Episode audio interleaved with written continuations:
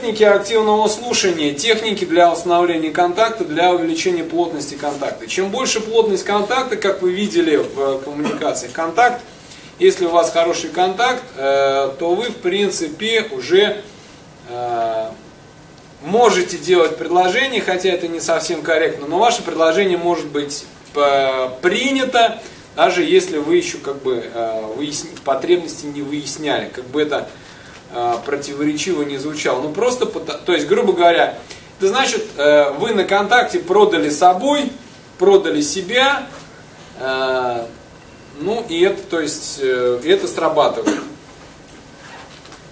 Плотность контакта очень важный элемент.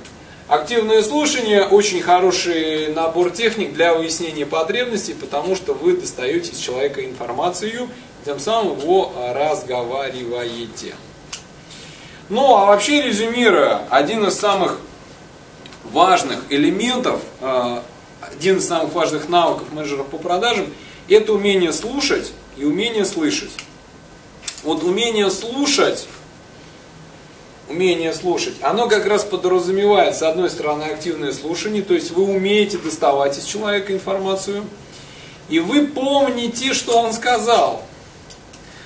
А я вас уверяю, далеко не у каждого человека есть такая а, функция, потому что, а, ну, можете себя попробовать проверить, записать на диктофон, да, чей-то разговор, а потом спустя, например, сутки или неделю вспомните, о чем мы там говорили.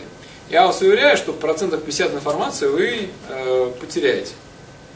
Так вот, умение слушать это умение в том числе и помнить, что человек вам уже говорил. Вы еще не раз об этом споткнетесь, когда мы будем играть в очень интересную игру. Вы увидите, что на самом деле не такой-то простой навык умение слушать.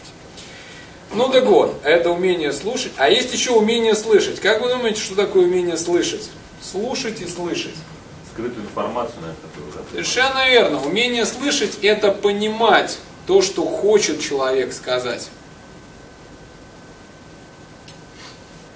Понимаете, о чем я? Что мешает человеку прямо сказать о том, что он хочет? Нет, даже не так. А, вот смотрите, он не шифруется, он ничего не скрывает.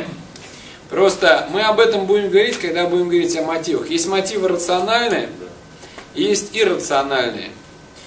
И зачастую человек достаточно открыто говорит о своих рациональных мотивах. Увеличение прибыли, увеличение зарплаты и так далее.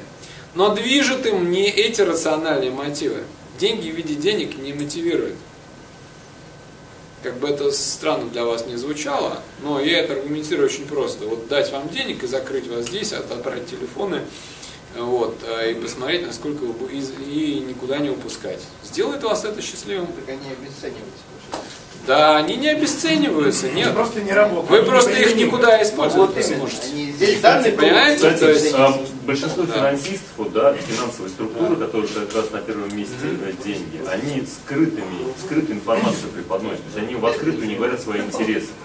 То есть они доносят так информацию, то есть чтобы ты уже сам додумал. Ну да, но все люди открыто говорят о своих рациональных мотивах, которые на самом деле не являются триггерами, которые их цепляют.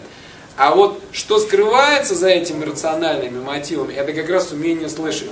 Есть две вещи, которые человек говорит. То, что он э, хочет, это он говорит легко. А то, что он хочет на самом деле, это вот как раз, э, это как раз умение слышать, да, что же он хочет на самом деле.